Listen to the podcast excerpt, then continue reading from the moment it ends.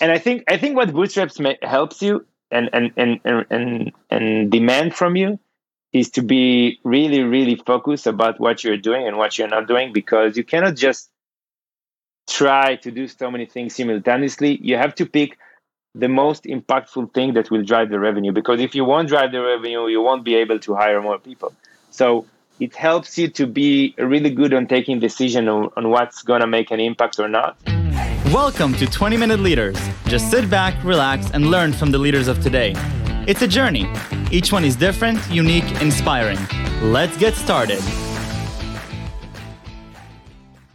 This episode is powered by J Ventures, a community driven VC fund in Silicon Valley in partnership with Leumi Tech, sponsored by Hippo Insurance, Upwest Labs, Turing, Hillel at Stanford, Leap, and in media partnership with CTech. I'm excited to share with you the story of an amazing startup, Lusha, that was bootstrapped for four and a half years in the B2B sales space. Meet Yoni Tzuria, co-founder and CEO of Lusha. As Lusha's co-founder and CEO, Yoni first developed Lusha as a side project during his first job as an iOS developer. After one year, his pet project exploded, and he decided to turn his passion into his profession. Today, Yoni helps create the vision and strategy that informs all products and business decisions at Lusha. He focuses on hiring the right team, anticipating the future needs of customers, and envisioning the future of the data world. As software engineer by trade, Yoni graduated with a BSc from Ben Gurion University. Yoni Tzuria, welcome to 20 Minute Leaders from the Lusha offices, I'm assuming. Welcome. Thank you. Thanks for inviting me. How are you? I am doing great. Good morning to both of us. Uh, Yoni, Good morning. you're stationed in the middle of, of one of the most fascinating, fascinating industries uh, that, that are new. Uh, you know, they, there's one of the few, in, one of the industries that just didn't exist, you know, if, uh, just a few years ago, at least not in the scale and the complexity that we're seeing today in a data driven world. And we're talking about B2B sales and we're talking about understanding how do we reach the relevant people with the relevant content in a globalized world.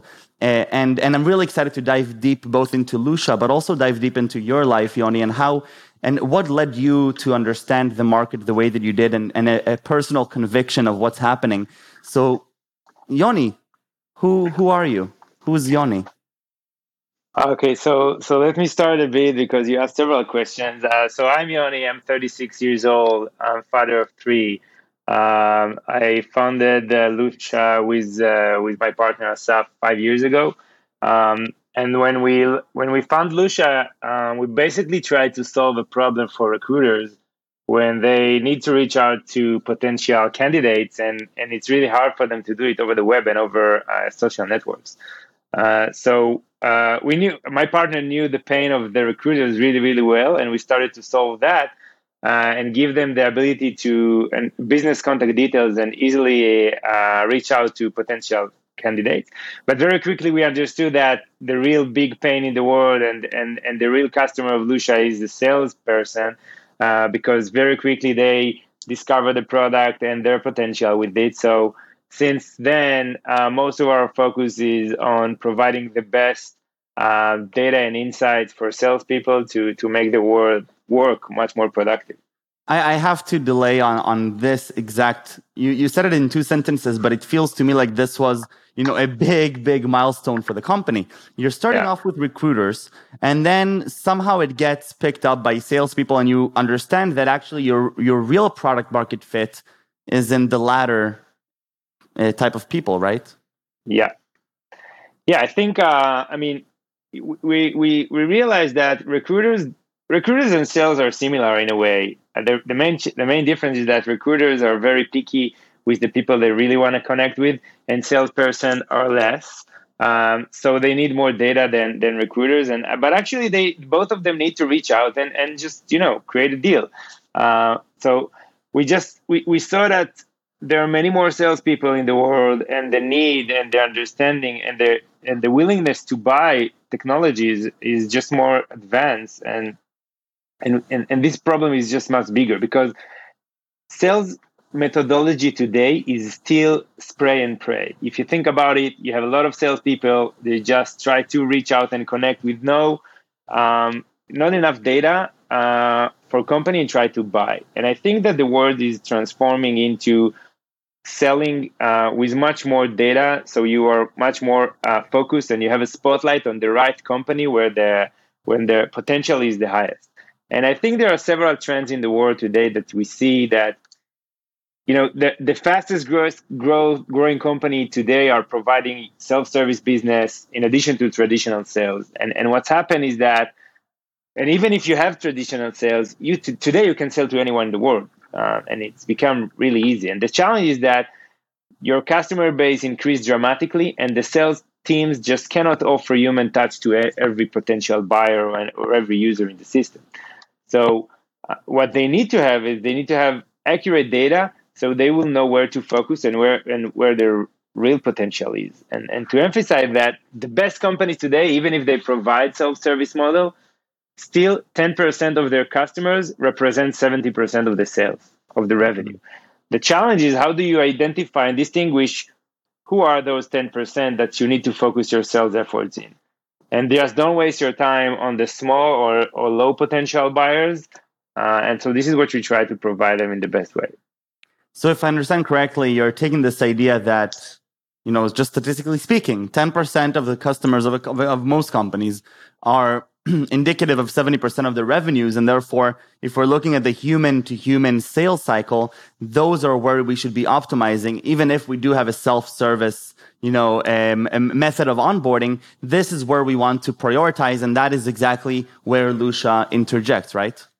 Exactly, and and and let me give you some examples um, of of how different the story of a company can be. Because I can give you two companies with 200 employees, for example, but one company last year they were 100 employees and they just raised money, and you know they are growing really really fast. So that that's company that's growth fast, and you probably can sell them much easily than if you're gonna have a 200 company which you know last year they were 300 people and they're shrinking or they are not growing or you know it's a different story.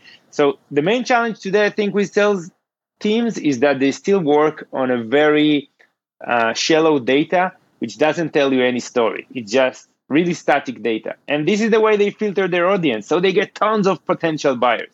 And it's not right because you actually have a really uh, it, it's if you really get deeper into the company story there is a different trend. There is a different um, timing that you need to reach out to every company to to make the sale. And if you are able to provide them the best and the highest potential companies uh, to focus on on the right time they will be much more effective.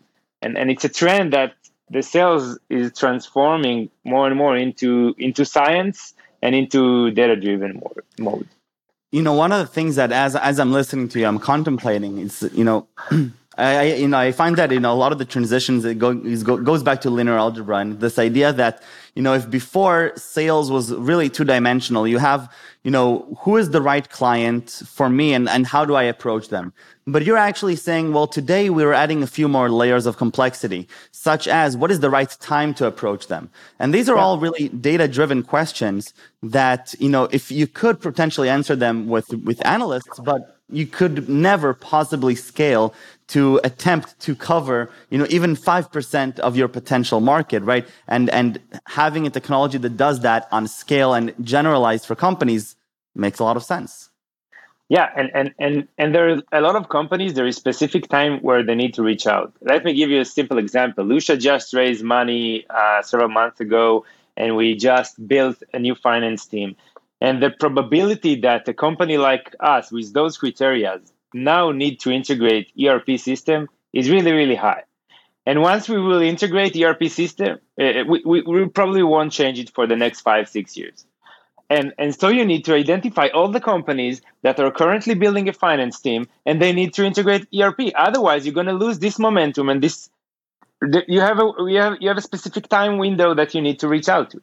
So that's a simple example which an ERP company will will need to target their potential buyers. But there are tons of that. You know, every company targets different uh, time frame in the company lifecycle. I, I love that example because I think it just illustrates, you know that at the end it's it's nothing about not even about your your own product. It has something to do with a company somewhere in the world that happens to be in a window of opportunity where maybe there was just a press release or the data was just released. And what i'm hearing is you know in the next 3 weeks or so they're going to be bombarded with you know different ERPs and they're going to make a decision. So this is the window of opportunity for the decision. Now Yoni as you're as you're learning about sales and as you're learning about B2B and and you know what works and what doesn't work we're in 2021. What, what can I learn from your now five years of experience in the field as I go on my journey with sales? What are some things that you learned? I think I, I, there is a lot of way to, to, to answer this question. I think that um, traditional sales, as I said, are moving from, you know, like really high volume sales or spray and pray into super targeted prospecting. So if you know your customers, you need to be very, very accurate about who you need to reach out to, right. and then you need to put more efforts on lower amount of leads. That's the classic sales. But in general, when I think about sales, I think that the world is changing in a way that, you know, today 75% of the people expect to self-educate themselves before they talk to sales rep or before they buy. Hmm. And and this is by Salesforce data, by the way. And and why is that? It, I think because we are all consumers and as a, as a consumer when you buy a shirt when you buy sunglasses when you buy iphone when you buy a car you try before you buy it right? You, you, you drive you wear you, you give it you, you try. You just yep. don't want to buy it. And it's and it's there is no difference when when you when you try to buy software. You just want to try. So more and more companies today are providing self-service experience in a, and and and only then when you know the product when you saw that it works for you and even if, after you put credit card inside the, only then you can reach out to sales uh, when you need to scale and you or when you have specific questions.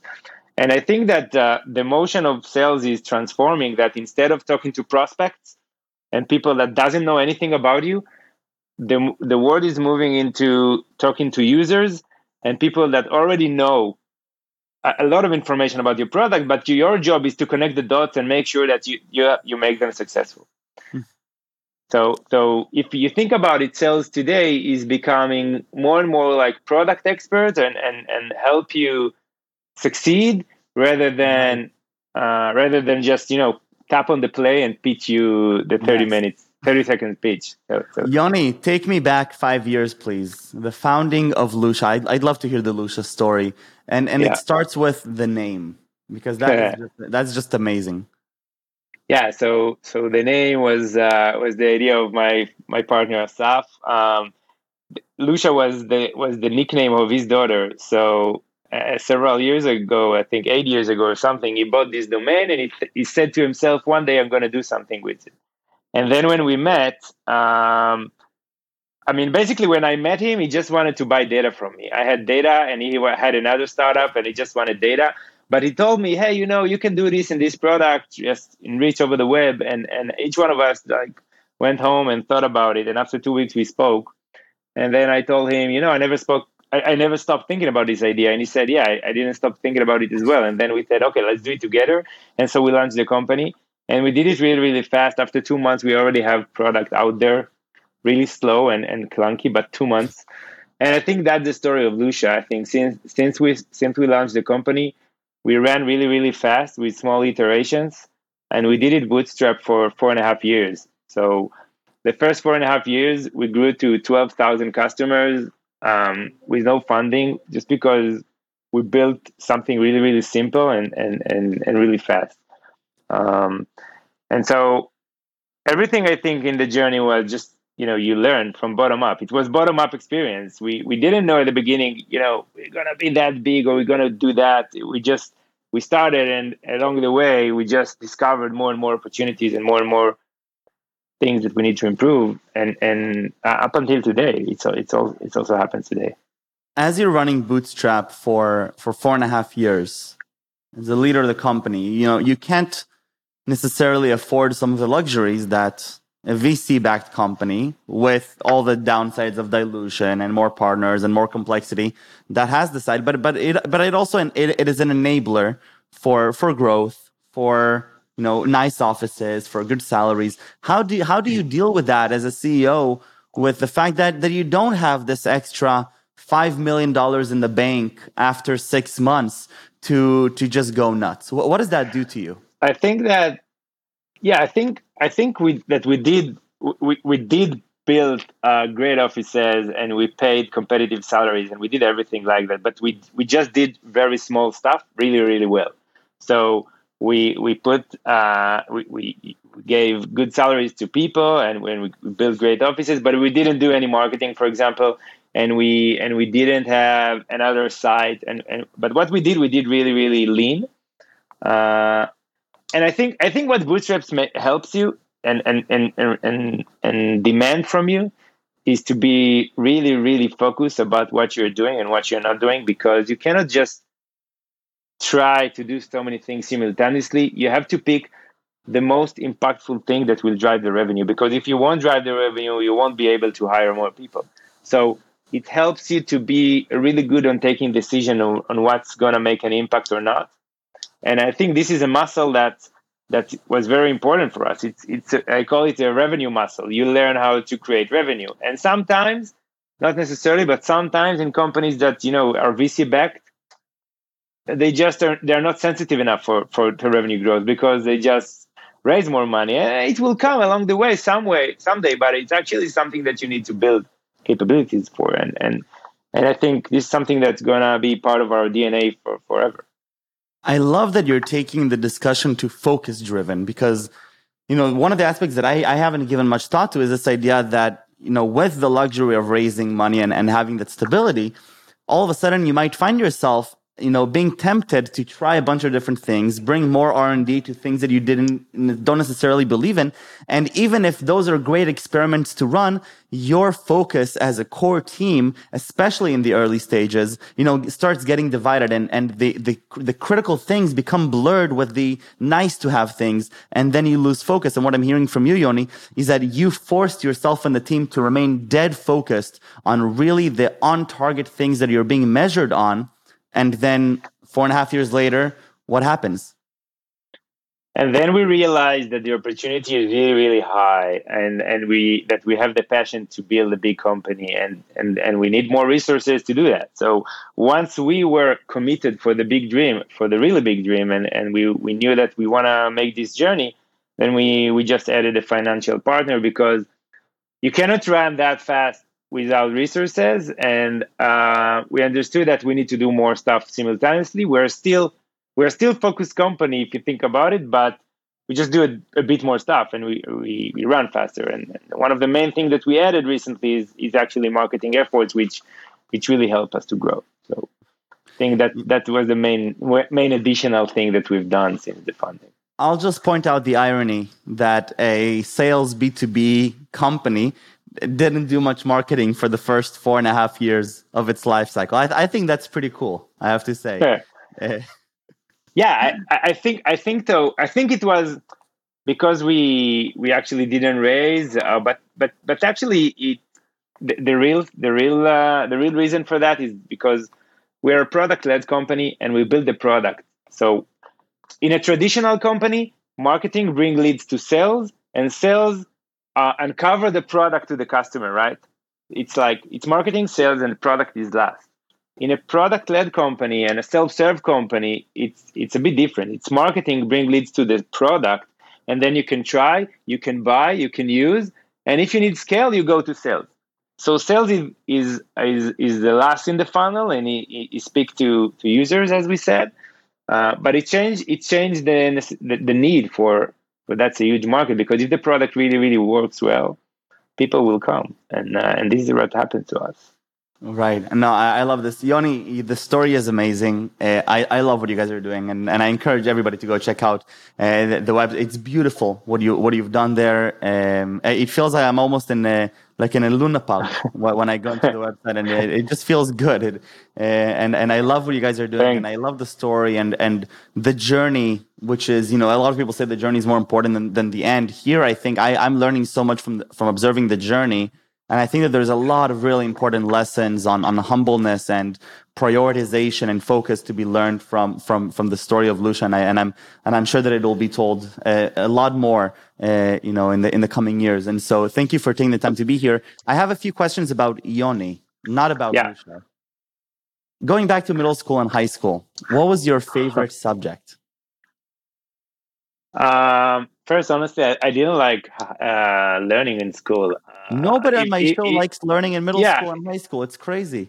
yeah i mean because because the way you learn is like mem- memorize the material and and I, I always thought that i don't like to learn back then today i i knew that i, I learned that i really really like to learn because Ah. i have passion to do it uh, but back then the, the two subjects that i really focused on was math and physics my father is a physics professor so i couldn't let down on uh, on this subject but those were the two I, I, honestly, the, the rest of the subject, I was an average, you know, student, and and um, just did what I had to do to pass everything. Uh, but those are the ones that I put more efforts in. Wow. Who would be a role model of yours? Somebody that inspires you?